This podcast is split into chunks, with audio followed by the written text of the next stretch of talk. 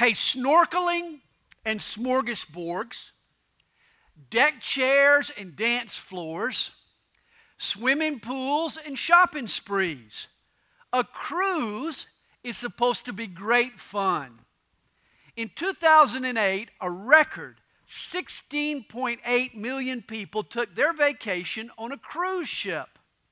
You know, the old cliche cruises are for the overfed and the almost dead is apparently no longer true.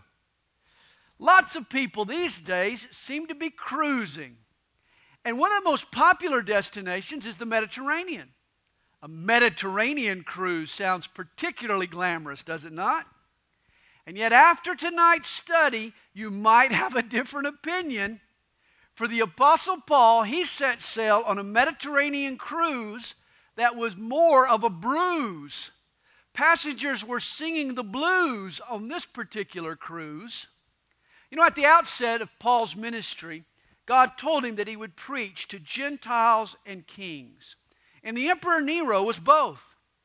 It was inevitable that Paul, the apostle to the Gentiles, would witness to Nero, ruler of the Gentiles. But how do you manage a meeting between a little guy like Paul and the head honcho in Rome? Paul was un- unable to even afford passage from Caesarea to Rome. But once again, God's providence worked to accomplish God's purposes. When Paul got tired of being a political football, getting kicked back and forth between the Jews in Jerusalem and the Romans in Caesarea, he appealed his case to the Caesar. As a Roman citizen, Paul had the right, and as a Roman governor, Festus foot the bill. And in Acts chapter 27, Paul embarks on an all expenses paid trip, a Mediterranean cruise, courtesy of the Roman treasury. Verse 1 And when it was decided that we should set sail to Italy, they delivered Paul and some other prisoners to one named Julius, a centurion of the Augustan regiment. Augustus was the name given to the emperor himself. Thus, the Augustan regiment may have been a battalion assigned specifically to the royal household. If so, Paul was escorted by Caesar's secret service on his trip to Rome.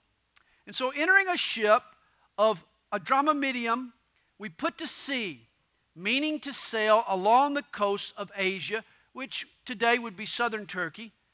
Aristarchus, a Macedonian of Thessalonica, was with us. And notice how Luke puts it we put to sea. Notice it was not just Paul making this voyage, but Aristarchus also traveled with Paul, as did Luke. Luke writes, We put to sea.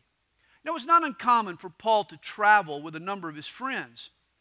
The Apostle Paul was a people person. It's been said Paul had a genius for friendship. No man in the New Testament made fiercer enemies, but few men had better friends. You listen carefully. Two porcupine friends named Willie and Bill were talking one day of porcupine eels. Said Willie to Bill, a sorrow, with a sorrowful moan, Isn't it sad that we live all alone? The animals, they shun us. I have not a friend. Please tell me, Bill, oh, what is my sin? Don't sweat it, my friend, said Porcupine Bill. It isn't your sin, it's just your sharp quills. We live all alone. That's just how it goes, because no one wants quills in the end of their nose. I've got it, said Willie. The answer I know. I'd rather have friends, so my quills have to go. But Bill exclaimed, It doesn't make sense. Without your sharp quills, you'll have no defense. Willie thought and he thought, but he couldn't decide should he give up his quills or save his own hide. And then in a flash, he decided with glee, I'll pull out my quills in the trunk of that tree. With all of his might, he ran at the trunk and into the bark went his quills with a thunk. His quills all came out in the trunk of that tree, and Willie exclaimed, At last I am free. Free to be eaten, said Bill in disgust. You'll find out real soon there's none you can trust. But Willie said firmly, I must leave my cage. I'd rather risk friendship than die of old age. Far into the night, they debated this matter live safely alone or make someone fatter? The porcupine question remains to this day is it outreach or safety? Which one do you say? Everybody will lose one or the other, their quills or their friends. You can't keep both. If you want friends, you've got to drop your guard. You've got to lose your quills. And you've got to risk being known. And you've got to take a chance and invite a friend into your life. Reach out to God's people. Lose your quills, and God will guide you into some good fellowship. That's what we learned from Paul. In verse 3, the voyage continues. And the next day we landed at Sidon, and Julius treated Paul kindly and gave him liberty to go to his friends and receive care. And once again, notice what Paul's doing. He's hanging out with his friends. I've heard it said Paul was both a great soul winner and a great friend maker. If you're going off to college, first thing you need to do is find you some good Christian friends. Your first day of high school, you need to find some good Christian friends. When you're in that neighborhood, First thing to do is to seek out some good Christian friends. We all need fellowship. Paul sought friends when he landed in Sidon. And notice Sergeant Julius, how he trusted Paul. Apparently, he wasn't worried that he would escape. He recognized that Paul was a man of his word, and so he let him go in fellowship with his friends. Verse 4 When he had put out to sea from there, we sailed under the shelter of Cyprus, because the winds were contrary and when we had sailed over the sea, which is off Cilicia and Pamphylia, we came to Myra, a city of Lycia. Now, the ship's navigator used the island of Cyprus to block the westerly winds. They swung around and they ended up docking in the port city of Myra. There, the centurion found an Alexandrian ship sailing to Italy. Again, they were headed to Rome, and so here they make a change. They find a cargo ship that was carrying wheat from Egypt to Rome, a ship from Alexandria. And he put us on board. And when we had sailed slowly many days and arrived with difficulty off Cnidus, now the wind had caused choppy seas and slow sailing. They sailed slowly, Luke tells us. In smooth waters, the 130 miles from Myra to Cnidus could have been covered in a few short days. Instead, under these extreme conditions, it took many days. Verse 8 continues The wind not permitting us to proceed, we sailed under the shelter of Crete off Salmone. Passing it with difficulty, we came to a place called Fair Havens near the city of Lasea. Now look at a map, and Italy was due west of Cnidus. But the headwinds were so strong that the captain sailed southwest, crossed wind to the island of Crete. They landed in a little village called Fair Havens on the southern coast of the island. Now, when much time had been spent and sailing was now dangerous because the fast was already over. Notice this after mid September, sailing in that portion of the Mediterranean had become dangerous after mid November, it was impossible. The fast that Luke here refers to was Yom Kippur, or the Day of Atonement. That means that it's currently mid to late October. Dangerous, but not impossible. Now, Paul advised them, saying, Men, I perceive that this voyage will end with disaster and much loss, not only of the cargo and ship, but also of our lives. They should have listened to Paul. Paul warns them of the dangers. Now, Paul wasn't a sailor by trade, but understand, he was a seasoned traveler. Think of all the places that Paul went. Think of the various voyages that he took. This wasn't his first cruise. In fact, in 2 Corinthians chapter 11, when he lists his trials, the trials that he's endured, this is what he tells us. Three times I was shipwrecked. A night and a day I have been in the deep. This guy has some experience. He has shared many a nautical nightmare. And Paul has, has no desire to spend another night in the water as shark bait. He warns them this is a mistake. Sergeant Julius should have listened to Paul, but in verse 11, nevertheless, the centurion was more persuaded by the helmsman and the owner of the ship than by the things spoken by Paul. Once again, siding with the experts gets a person in trouble. And because the harbor was not suitable to winter in, the majority advised to set sail from there also, if by any means they could reach Phoenix, a harbor of Crete opening toward the southwest and northwest, and winter there. Now, it wasn't just the harbor. The sailors didn't want to be stuck in Fair Havens for the winter because Fair Havens was a little hamlet, it was a village. There was nothing to do in Fair Havens. They wanted to go to Phoenix. There was stuff to do in Phoenix.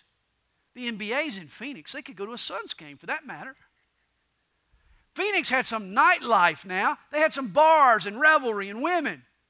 Notice, lust tainted their logic.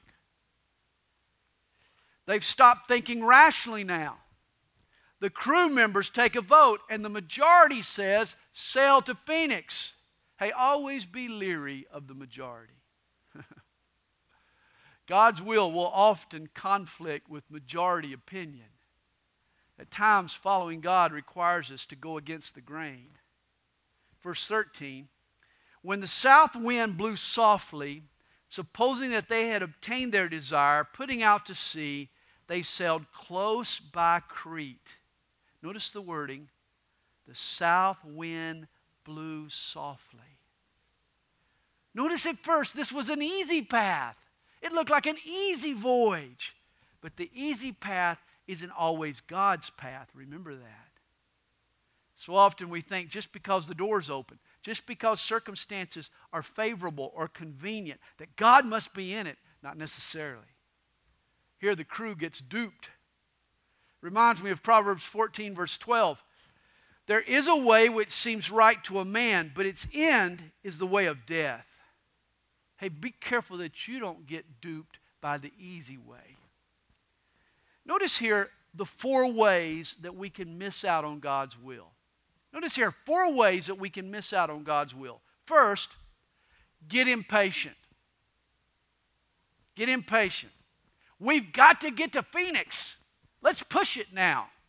Oh, yes, it might be a little dangerous. Oh, yeah, Paul's warning us, but hey, we can do this. Let's push it. That can get you out of God's will. Second, take a vote. Side with the majority instead of seek the Lord. That can get you in trouble. Third, test the winds. Let the circumstances dictate your decisions rather than principles and convictions and Scripture. Look for the easy way, the path of least resistance. And then, fourth, let your lust take over. you know, the sailors wanted to make Phoenix for all the wrong reasons. Their glands got in the way of God's guidance. Four ways to miss God's will get impatient, take a vote, test the winds, and let your lust take over. In contrast, if you want to walk in the center of God's will, be patient and learn to wait. Rely on God's wisdom, even when it's unpopular with your friends. Base your decisions on conviction, not convenience, and walk in the Spirit. Rely on God to satisfy your needs. Well, notice verse 14. But not long after, a tempestuous headwind arose called a Euroclydon. And we get our word typhoon from the Greek word translated here tempestuous. A typhoon was stirred up in the, in the sea. The sailors named these winds after the direction of their origin. Euroclydon means the northeasterner. A sudden storm arose, a typhoon. So when the ship was caught and could not head into the wind, we let her drive. Now, Phoenix was 45 miles up the coast of Crete from Fair Havens, but suddenly the winds shift, and these soft southern winds turn into violent northeasterlies. Huge swells were suddenly slamming into the wooden hull of the boat. If they fought the storm, if they tried to hold their course, the boat would break apart under the stress. The sailor's only option was to sail with the wind. Stop resisting and just try to ride out the storm. Verse 16. And running under the shelter of an island called Clauda, we secured the skiff with difficulty. Up until this point, they had been dragging their lifeboat. And all of a sudden, rather than lose the dinghy, they try to tie it to the main ship. And when they had taken it on board, they used cables to undergird the ship. As the waves were slapping against the side of the ship, they could hear the timbers start to creak and even crack. And so they strung ropes under the hull in hopes of stabilizing the frame and keeping the ship from breaking apart. They're taking desperate measures. This storm is severe. And then we're told, in fearing lest they should run aground on the Syrtis sands, they struck sail and so were driven. Finally, they just gave up. The more they fought the northeastern winds, the further south they were pushed. And the sailors feared. What, what Luke says here, he calls them the Syrtis sands. These were quicksands off the coast of North Africa. The area was nicknamed the ship's graveyard. And so, to avoid the dangers, the seamen, they lowered their sails and they just drifted. This made them completely vulnerable. Verse 18. And because we were exceedingly tempest tossed, the next day they lightened the ship. On the third day, we threw the ship's tackle overboard with our own hands. I mean, the more weight the ship carried, the more momentum in the wrong direction. And so they started ditching cargo to lighten the load. Now, when neither sun nor stars appeared for many days, and no small, tempest beat on us, all hope that we would be saved was finally given up. Now, remember, this was before the day of electronic navigational devices. The ancient mariners, they plotted their course by looking at the stars. But it had been weeks since they'd even had a break in the clouds. There was no clue as to where they were or how far they drifted off course. These salty seamen, they were terrified. Their desperation now gives way to despair. The experts on board have given up. Everyone had given up, in fact, except Paul. Verse 21. But after long abstinence from food, you remember they, were at sea two weeks. They thought the trip was going to take less than a day, so they weren't prepared. They didn't have the food they needed. Then Paul stood in the midst of them and said, Men, you should have listened to me and not have sailed from Crete and incurred this disaster and loss. Now, now, how do you like this guy? He jumps up on deck and he says, Hey, I told you so. They probably would have thrown him overboard if it was not for what he said next. And now I urge you to take heart, for there will be no loss of life among you, but only of the ship. How do you know that, Paul? For there stood by me this night an angel of God, to whom I belong and whom I serve. And I love that terminology. Notice, an angel of God, the God to whom I belong. Can you say that tonight? I hope you can. Hey, know to whom you belong, and it's less likely you'll become someone else's pawn. People won't push you around when you know to whom you belong. The angel appeared to Paul, saying, Do not be afraid, Paul. You must be brought before Caesar, and indeed God has granted you all those who sail with you. Apparently, Paul had prayed. He had asked God to save the passengers and the crew. Then he concludes, Therefore, take heart, men, for I believe God that it will be just as it was told me. However, we must run aground on a certain island. In a crisis, real leadership rises to the surface. Everyone had given up hope except Paul. Rather than give up, he steps up. He says, Take heart, for I believe God. You know, it's easy to believe God in a nice setting like this tonight, in a home or in a sanctuary. It's easy to believe God there.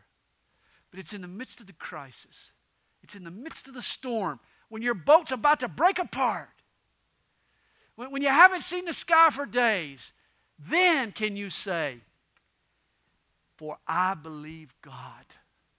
Can you take heart even in the midst of the storm? Do you believe God's promise even in the midst of the storm?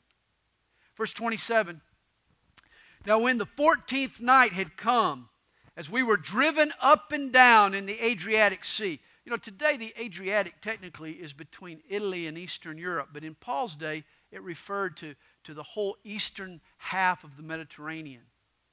They'd spent 14 days. And about midnight, the sailors sensed that they were drawing near some land. It could be that they heard the breakers now slapping on the rocks, slapping on the shoreline, so they realized they were coming close to land. And they took soundings and found it to be 20 fathoms. When they had gone a little further, they took soundings again and found it to be 15 fathoms. The Greek word here translated soundings means to heave the lead. That's what the word literally means to heave the lead. They were dropping these lead anchors and they were timing them to see how long it took to hit the bottom. They could tell that the water was getting shallower. A fathom is about six feet, so their first measurement was 120 feet. Their second measurement was 90 feet. Obviously, they're getting closer to the shore, and, it, and they're getting there quickly. Verse 29. Then fear, then fearing lest we should run aground on the rocks, they dropped four anchors from the stern and prayed for day to come. Remember, it's still dark. I mean, this is terrifying. It's pitch black. No one can see. They know they're getting close to shore. I mean, it's like driving with no headlights. You know you're going to crash, but you just don't know when. And so they drop off four anchors off the stern of the ship and they pray for sunrise. Verse 30. And as the sailors were seeking to escape from the ship, when they had let down the skiff, remember that skiff that they had tied onto the back of the ship?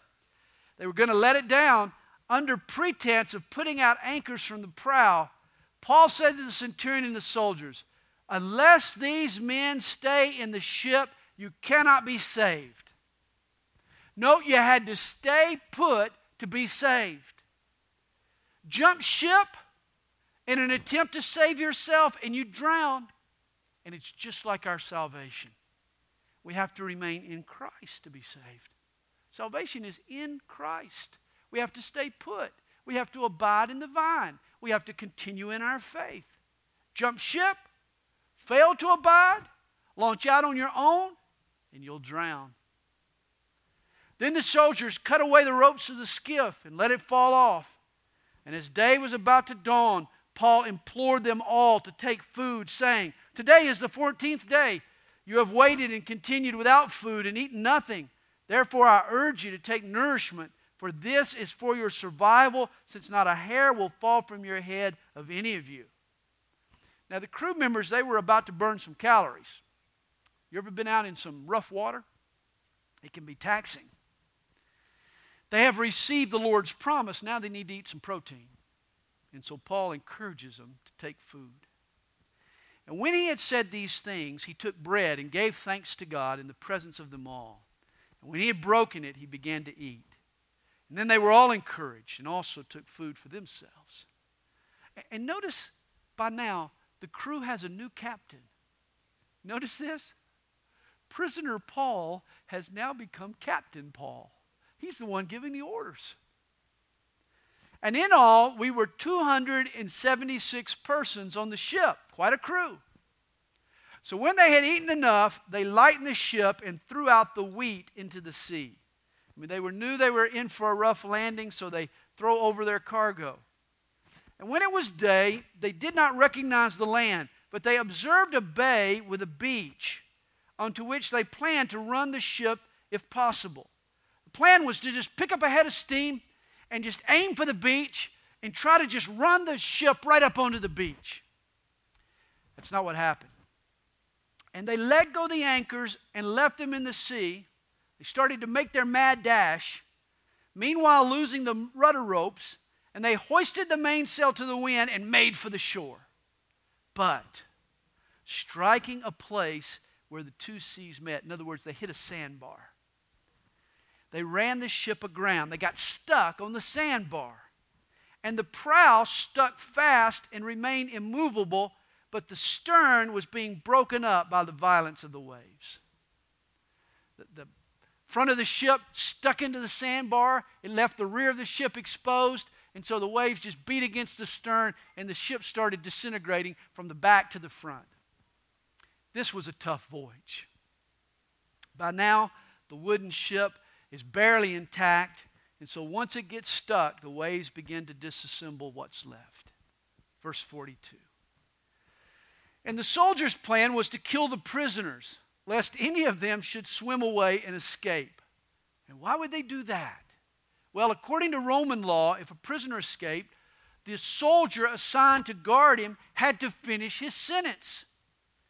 And so these soldiers planned to just go ahead and kill off the prisoners in order to save their own skin.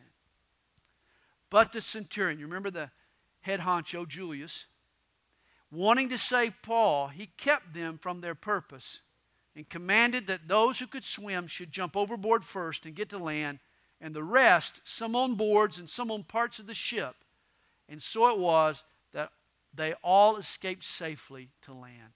And so, just as God had promised, all who stayed with the ship made it safely. Now, isn't it ironic? The ship's boards and timbers acted as life rafts to get the crew to shore. And this is why it is always crucial to stay with the ship, stay on board.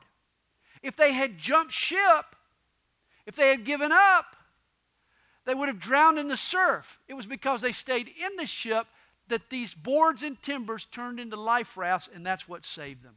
And the same is true in our relationship with God. Don't give up on God. Don't bail on His will. Don't jump ship. Stay exactly where God has called you in that marriage, on that job, in that neighborhood, on that team. Stay exactly where God has called you, even if it's a turbulent situation, even if the relationship seems to be breaking apart, even if your life feels like it's falling apart. Remain where you've been called, for it's the lessons you learn there. It's even the pain that you endure there that becomes the very thing that saves you later in your life from future obstacles. Stay with the boat, and God will supply you what you need to be successful in the future. Chapter 28. Now, when they had escaped, they then found out that the island was called Malta. The island of Malta is about 58 miles south of Sicily. And recall the original destination for this ship was the Cretan port of Phoenix, which was 45 miles west of Fair Havens. This trip should have taken less than a day, 45 miles. Instead, they were at sea for two weeks and they traveled 645 miles. Talk about a detour. They turned a 45 mile trip into a 645 mile trip. And this is what happens when you follow the wrong voices. Satan's plan for our lives starts out as a shortcut. That's how he presents it, that's how he paints it. But in the end, man, it's a long, hard, costly voyage. I heard a story of a professional race car driver. He was hired to drive a 15 block section of Colorado Springs, Colorado. The driver was extremely careful.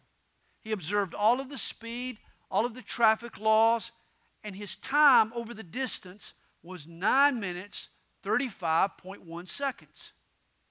Well, after he was finished, he was allowed to drive the same 15 block course as fast and as reckless as possible with police permission. He drove at illegal speeds.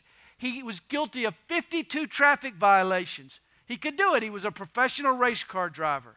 And yet, here was the surprising results 52 violations, as fast as he wanted to go, he was only able to shave 3.9 seconds off his time.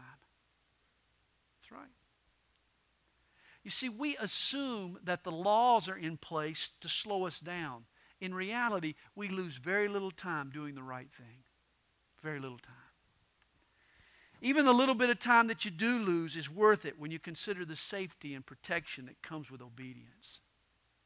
You know, if you think God's rules are getting you getting in your way, cramping your style, slowing you down, you've been deceived. In the long run, God's way proves to be much easier, not harder. God's way makes life easier, not harder. If you don't believe me, just ask the crew members on Paul's ship. And the natives there on Malta, they showed us unusual kindness, for they kindled a fire and made us all welcome because of the rain that was falling and because of the cold. Now, in mid October, nighttime temperatures on Malta are in the low 50s. That's not including the rain that was falling, and that's not including the breeze that usually blows in off the ocean. It was probably chilly that night. And it was a great welcome for the locals to go out and, and to create this big bonfire for the water soaked survivors. But notice here who's gathering the firewood. Verse 3. But when Paul had gathered a bundle of sticks, notice this the Apostle Paul. This is the man who authored 14 of the 27 New Testament books, but he's not above collecting sticks. He was a servant first, apostle second. Paul is gathering, he's serving, he's collecting a bundle of sticks for the fire. And when he laid them on the fire, a viper came out because of the heat and boom, fastened onto his hand. When a poisonous viper hibernates, the snake stiffens up. And so Paul picked it up inadvertently with a pile of sticks. But when the snake got near the fire, he woke up. And when you wake up from hibernation, you're hungry. And so he took a bite out of Paul's hand. The venom was deadly. Thus, the locals expected Paul to kill over immediately. But we're told in verse 4 So when the natives saw the creature hanging from his hand, they said to one another, No doubt this man is a murderer, whom though he has escaped the sea, yet justice does not allow, to, allow him to live. You know, the Maltese, they worshiped a goddess named Justice. And so here they assume that, that she's finally caught up to Paul that she's rewarding him of the fate that he deserved. He escaped the sea, but now he's being punished by the snake. But Paul shook off the creature into the fire, and he suffered no harm. I love what Paul does with the snake. He just shakes it off. That's what he does. He just shakes it off. Of course, he could have rushed to the doctor. Or someone could have applied a tourniquet. At least Julius could have pulled out his knife, cut across the bite marks, and sucked out the venom. I mean, that's what John Wayne always did. But no, Paul just shakes off the snake in the fire and just carries on. In other words, rather than focus on the wound, rather than nurse his hurts, he just shakes it off and carries on.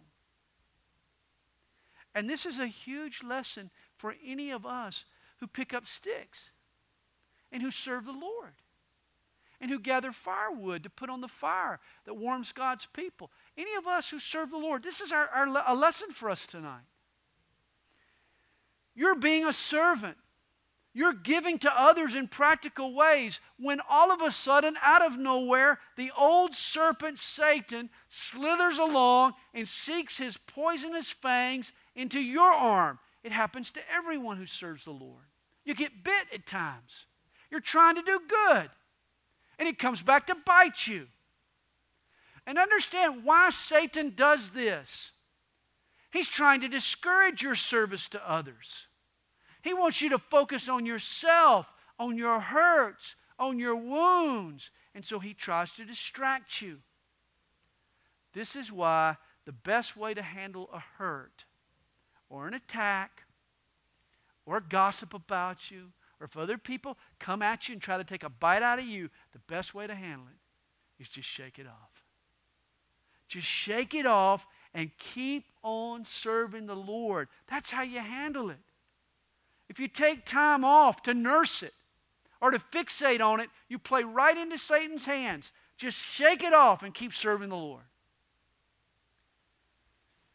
God protected Paul. And God will protect you. The bite won't be as bad as you think. God will neutralize the poison if you refuse to pamper the pain. Just keep on serving Him.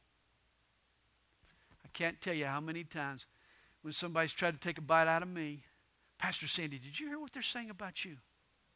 You can't focus on it. You can't get fixated on it. You got to know God's going to take care of it. Just shake it off and just keep on doing what God's called you to do. And God will heal you and He'll deal with that situation. However, They were expecting that he would swell up or suddenly fall down dead.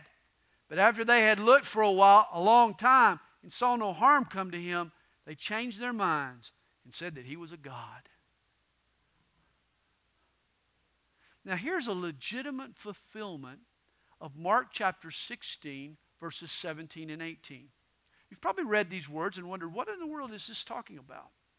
Here's what Jesus predicted These signs will follow those who believe. In my name, they will cast out demons.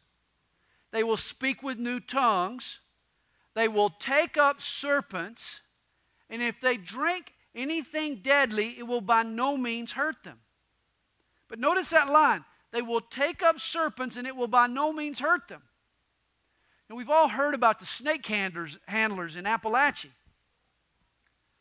You know, they literally pick up poison snakes and dance around to test the veracity of this verse.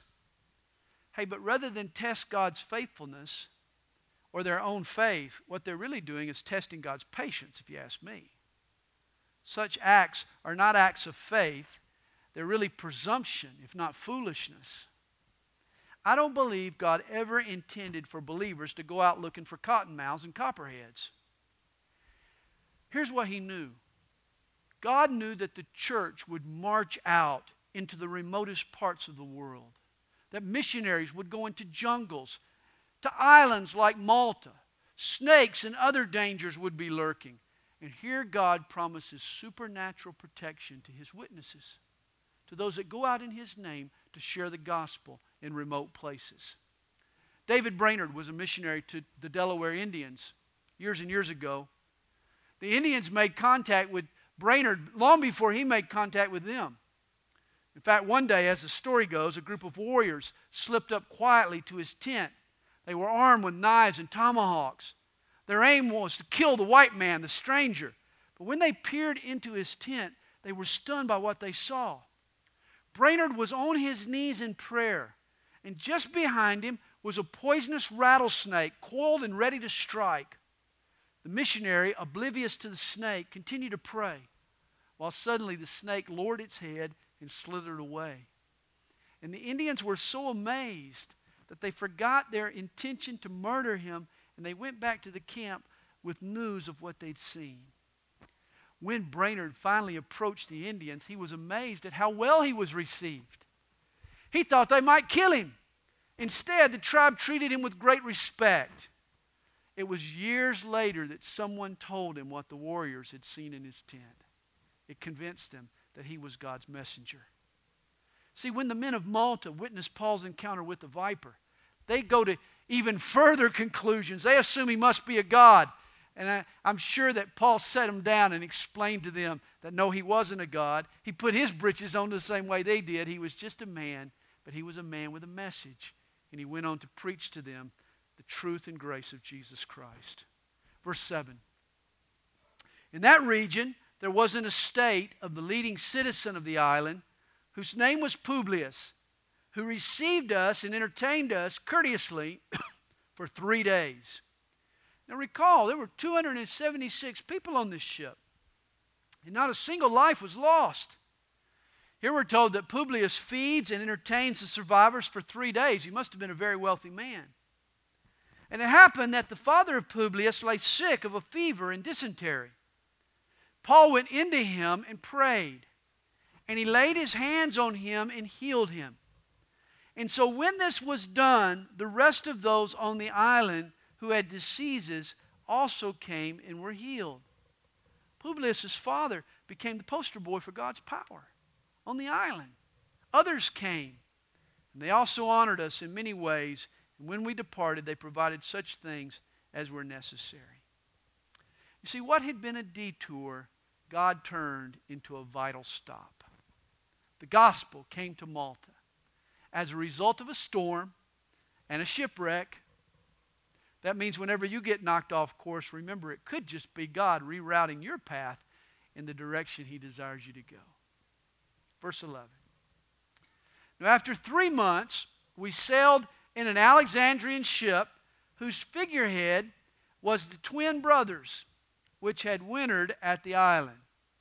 You know, ancient ships were identified by the carvings in their bow. The twin brothers were the sons of the Roman god Jupiter, Castor, and Pollux. In Greek mythology, the twins protected distressed sailors. Paul and his crew, though, knew better.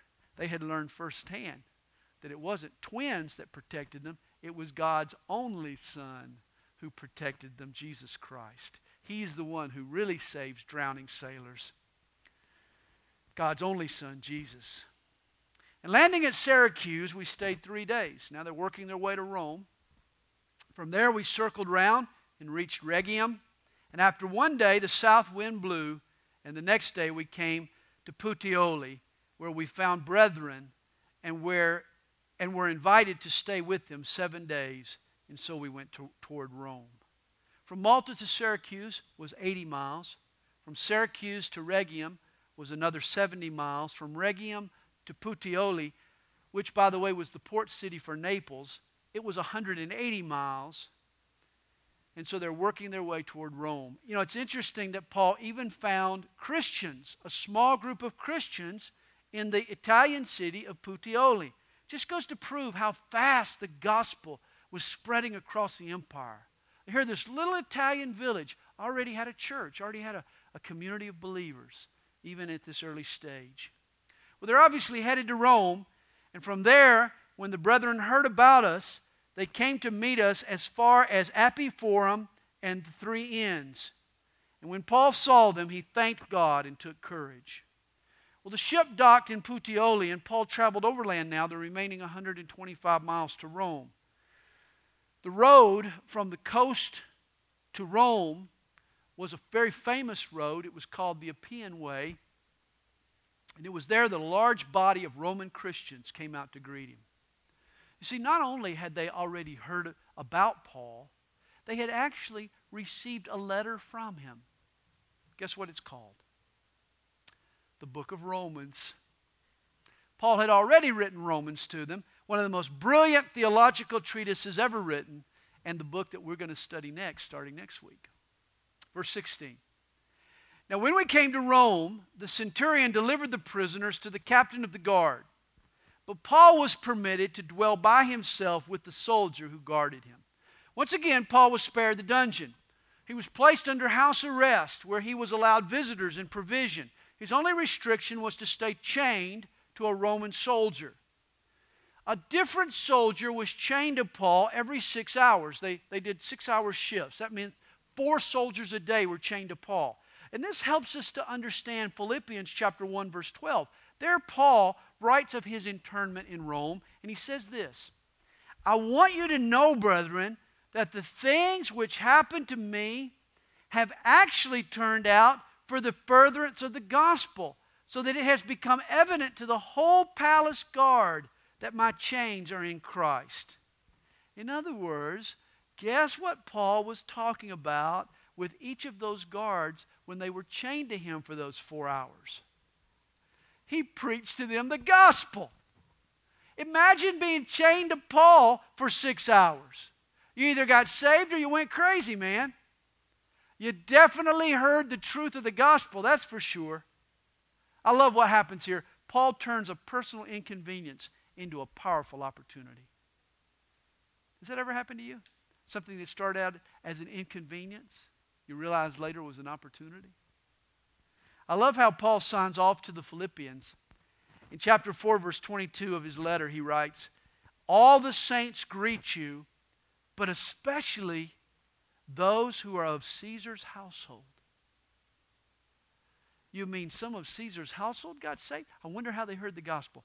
Well, they heard it from Paul, who kept witnessing to those soldiers who were chained to him in that while he was under house arrest there in Rome. Well, it came to pass after three days that Paul called the leaders of the Jews together. And you remember, this was always Paul's strategy. He would preach to the Jew first and then to the Gentile. So when they had come together, he said to them, Men and brethren, though I have done nothing against our people or the customs of our fathers, yet I was delivered as a prisoner from Jerusalem into the hands of the Romans, who, when they had examined me, wanted to let me go because there was no cause for putting me to death. But when the Jews spoke against it, I was compelled to appeal to Caesar, not that I had anything of which to accuse my nation. For this reason, therefore, I have called for you, to see you and speak with you, because for the hope of Israel I am bound with this chain. Then they said to him, We neither received letters from Judea concerning you, nor have any of the brethren who came reported or spoken any evil of you, but we desire to hear from you what you think, for concerning this sect, we know that it is spoken against everywhere. Now, there were probably letters sent from the Sanhedrin there in Jerusalem to the Romans. But you see, God made sure that those letters were lost in the shipwreck. They didn't make it. Why? Because God wanted the Jews in Rome to hear Paul, to hear the gospel of Jesus with an open and unbiased mind. God took care of those letters. Verse 23 So when they had appointed him a day, many came to him at his lodging to whom he explained and solemnly testified of the kingdom of God, persuading them concerning Jesus from both the law of Moses and the prophets, from morning till evening. And I only wish we had the CD. Can you imagine? Paul preached all day the things concerning Jesus. Just, just imagine Paul, a, a trained rabbi, going in, back into the Old Testament, pulling from the law of Moses, pulling from the prophets, pointing to Jesus explaining how all of the Old Testament scriptures had actually portrayed Jesus Christ. What a wonderful Bible study that must have been. And some were persuaded by the things which were spoken, and some disbelieved. So when they did not agree among themselves, they departed after Paul had said one word. The Holy Spirit spoke rightly through Isaiah the prophet to our fathers, saying, Go to this people and say, and here Paul quotes Isaiah 6, verses 9 and 10. Hearing you will hear and shall not understand, and seeing you will see and not perceive. For the hearts of this people have grown dull. Their ears are hard of hearing, and their eyes they have closed, lest they should see with their eyes and hear with their ears, lest they should understand with their hearts and turn, so that I should heal them. Isaiah, 700 years before Christ, had predicted the hard hearts of the Jewish people.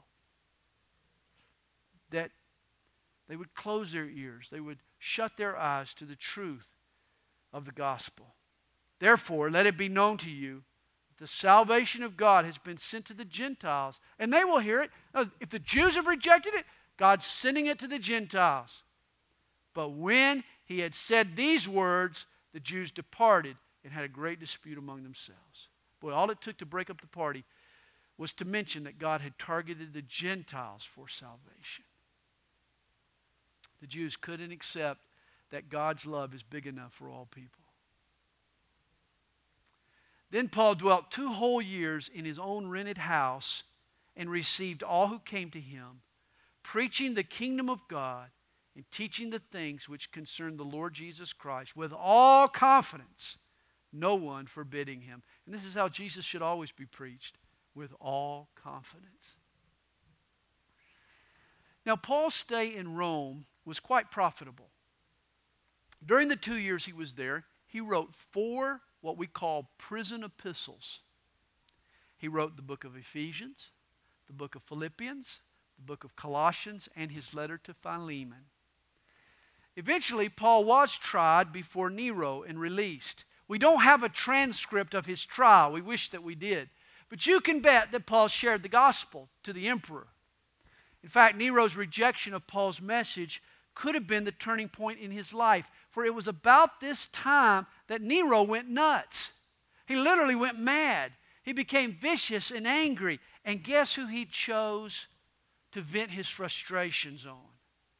He started killing Christians.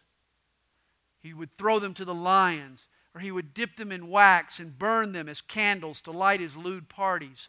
And when a fire ra- ravaged the city, guess who Nero blamed for the disaster? He blamed the Christians. During the five years following his release, Paul continued to preach the gospel, possibly going as far as to Spain. He also wrote letters to Titus and Timothy. Eventually, though, Paul was rearrested by Nero and he was thrown into Rome's maritime dungeon. It was there that he wrote his second and his final letter to Timothy. Tradition says that in 67 AD, Paul was beheaded for Jesus' sake. Through the centuries, people have criticized Luke for ending the life of Paul, the story of Paul here, so abruptly. But keep in mind, Luke was not writing the life and times of Paul. The theme of the book of Acts is the spread of the gospel. What Luke was doing was showing us just how quickly the gospel got a grip on the world. Think about it. The gospel began on the edge of the empire, on the outskirts, in a faraway province known as Judea. But in less than 30 years, it's now worked its way to the capital city of Rome. At the very heart of the empire, under Caesar's own roof, Christianity's chief spokesman spread the good news of Jesus to the citizens of Rome. Paul could have said, We've come a long way, baby. Before Jesus ascended, he said to his disciples, But you shall receive power when the Holy Spirit has come upon you, and you shall be witnesses to me in Jerusalem and in all Judea and Samaria and to the ends of the earth. And by Acts 28, the first wave of that mission was complete. The ends of the earth had heard. The gospel had come even to the capital of Rome. Of course, there's still much work to do, is there not? Because though the first century heard, there's still places in our world who haven't heard. There's still people who haven't heard. There's still people in your own neighborhood who haven't heard. It's been said every generation of Christians is responsible for their own generation of heathen. Have we taken the gospel to our world? Let me close by asking you to think of a friend or of a neighbor who's not a Christian. I want you to actually think about a person in your mind right now. Will you go out of your way to show them a kindness? Will you even tonight begin to pray for their salvation? Will you even dare to speak to them about their soul if you can't do these things, how are we going to spread the gospel? How are we going to reach the ends of our earth? In a sense, the book of Acts is still being written by you and by me. Father, we thank you for this wonderful book. We thank you for its many lessons, for the power on display, the power of the Holy Spirit. Father, may you fill us with the Holy Spirit tonight that we can be bold witnesses of Jesus to our Jerusalem, to our Judea, our Samaria, and even to the ends of the earth. We thank you, Father. We pray it in Jesus' name. Amen.